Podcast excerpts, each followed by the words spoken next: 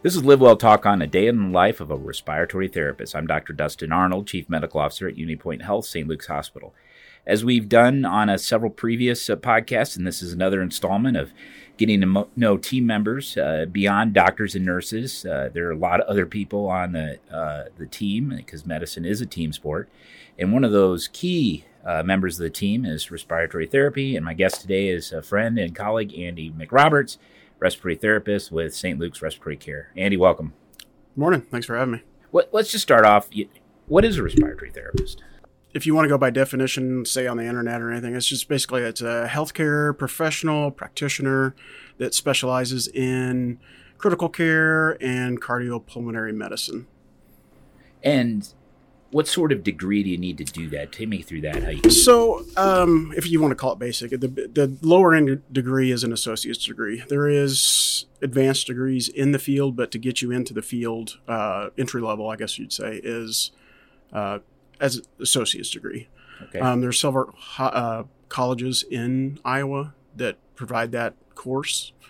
Um, it's, it's, about two years, a little over two years, when you do all your uh, mandatory other classes and stuff. In uh, Kirkwood has one. Yes, correct? Kirkwood yeah. has. That's and that's the program I went through. Okay, all right. That was my next question. Yeah, where you, where you went through. Yeah, yeah. I see their students here. Yeah, uh, those students come here. We have Hawkeye students that come here as well. Okay. Um, NICC. I think I said that right. Students. NIAC. Right? Yeah, NIAC. Yeah. yeah. Mm-hmm. It's NIAC. I'm not so Whatever sure what it, it stands for, but uh, up there by Mason City, right? College.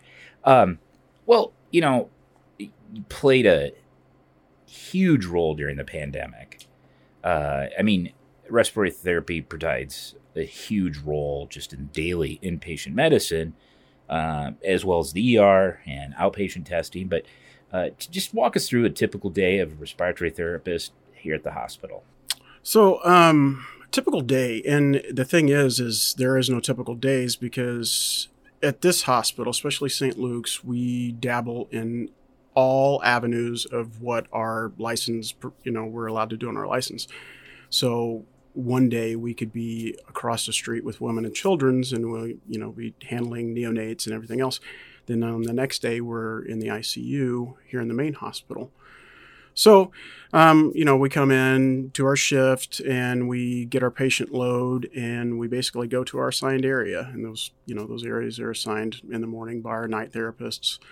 And uh, we go through and we, we see the patients throughout the day that need to see us. And that could be anything from nebulizer treatments. It could be cardiopulmonary um, like toileting like uh, cpt some uh, flutter valve type stuff. Um, education that's a big thing. Even even though sometimes we're just seeing these folks for like nebulizers we're doing a lot of education with these folks.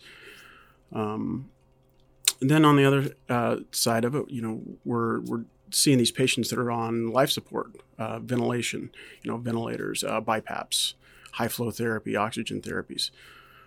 Yeah, that non-invasive ventilation really has become a instrumental part of providing care compared to 10, 15 years ago. Absolutely, yeah. You know, um, when it first came out, mid 90s, uh, BiPAP, you would use it. Uh, and by BiPAP we mean kind of similar to what people wear for sleep apnea, uh, but uh, it really was just a bridge you did for a couple hours to as you're getting ready to intubate them. Mm-hmm. You know, you well, let's put on BiPAP, let's right. get everything set up, and then go, go ahead and put them in the ventilator, and then then it kind of came, you know, um, treatment for it's keeping people off the ventilator. And Absolutely, I think Absolutely. it's you know sometimes we have people on for days, and that that was unheard of when it first came out. I mean. Um, if not actually just frowned upon that that you shouldn't be doing that but clearly that's changed and that's that's been a good change during the pandemic we learned a lot early on it was intubate mm-hmm. uh, put them on mechanical ventilation we found that uh, over time we learned uh, from others and then adapted it that uh, non-invasive ventilation was probably the best way to handle the covid patient absolutely uh, the non-invasive and the high flow oxygen therapy like, like, when we have high flows like with our vapotherm system we have an optiflow system and they those go up to 40 liters. The OptiFlow goes higher. Um, but those systems, they, they kept these patients, these COVID patients, even when they were really, really bad, they kept them from getting intubated because we were able to provide enough airflow for them to keep that, that work of breathing down, also to get that oxygenation up. That's I mean, that's what we fought a lot in these COVID patients was just oxygenation. They Yeah, just they- really struggled because a- the lungs took such a huge hit. Yeah, particularly early on with the earlier Yeah. variants Mhm. when it was attacked the lungs. so speak. Absolutely. Yeah, Absolutely. they got a huge shunt, and Mhm. uh, that that that was obvious. You know, it, it kind of early on. It kind of reminded me of that post-operative uh, cardiac patient that hits has the the shunt, and they're they're actually look fairly comfortable, and they're like eighty five percent. Mhm. You know, and they're like, well, yeah, I'm a little short of breath. You know, Yeah. that's yeah. what how the COVID patients, but Kind they got a- sick quick. Right, and they did, and it was we would see these patients be like, okay, you know, they're in for COVID. We'll just keep an eye on them, Yeah. and it wouldn't be just a few hours Yeah. later, and we were uh, we were struggling. Yeah, I saw that multiple times. What what got you interested in respiratory therapy? Well, it's it's it's kind of funny. Um, I got real sick uh, in my late twenties. This is a second career for me.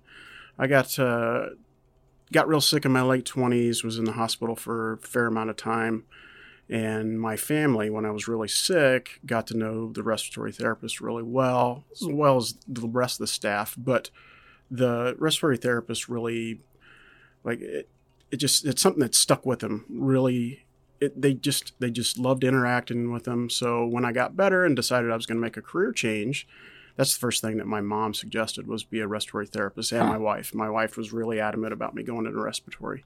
My mom's a nurse, um, but I was like, you know, okay. Well, I originally looked into nursing and found out that I think that I that respiratory therapy actually suited me better. Just just the way that my mind thinks. I like to to work with machines and everything else, and Yeah, it just it, uh, fits your personality. it does, yes, It and that's yeah. and that's kind of what it was. It, it was more more fitting for me, and I really enjoy it. I think it's a great career. I, I, and I, think uh, overall, all the places I've been, the respiratory therapy department usually has a really good culture. I don't know if it's just part of it is they see the same patients over time and they build rapport with them and Mhm. they kind of become their patients.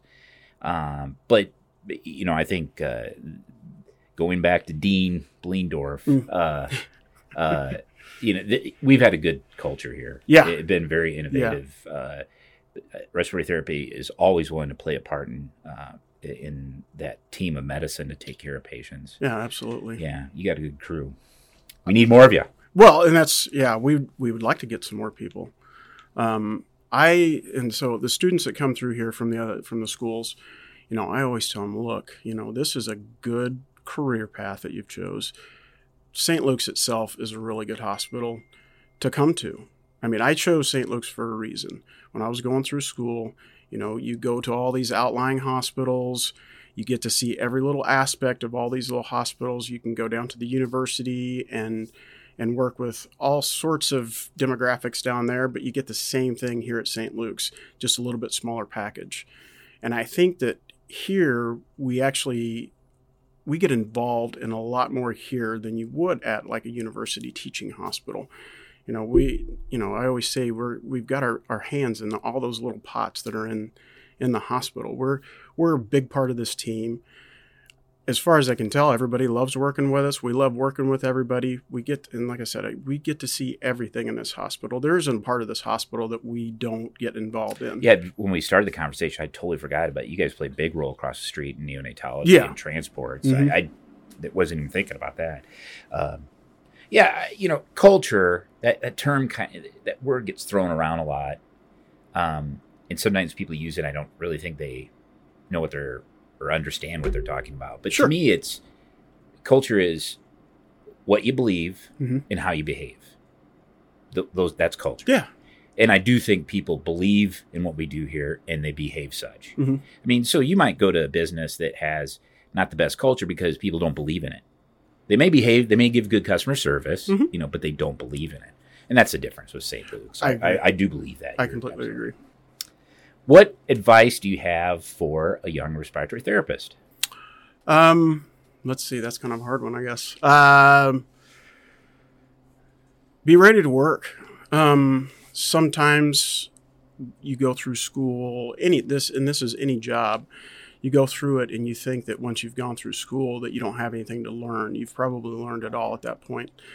Um, anything in healthcare, and especially for me, like for respiratory therapy, we have a lot of things that we need to know. There's there's a lot more education once you get into the field than just passing your boards and passing I, your tests. I firmly believe, from physician to nurse's aide, that that first year out, the people that are successful have successful careers had the opportunity to be around people to learn a lot Absolutely. that you never learn in school, Mhm. right? Absolutely. You know, that first year of medicine, I learned so much. I had this older partner and smart guy, Mhm. and I just learned so much.